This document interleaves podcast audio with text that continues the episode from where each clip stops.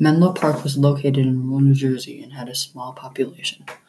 Edison bought 34 acres of land from William Carman, one of Edison's former employees. Once bought and moved into, Edison's father built a main laboratory on the property. Edison built other buildings too a glass house, blacksmith shop, carbon shed, and a carpenter's workshop. Midway through 1876, Edison moved his work into the buildings. Shortly after inventing the phonograph a year later, along with other inventions, Thomas Edison was known as the Wizard of Menlo Park.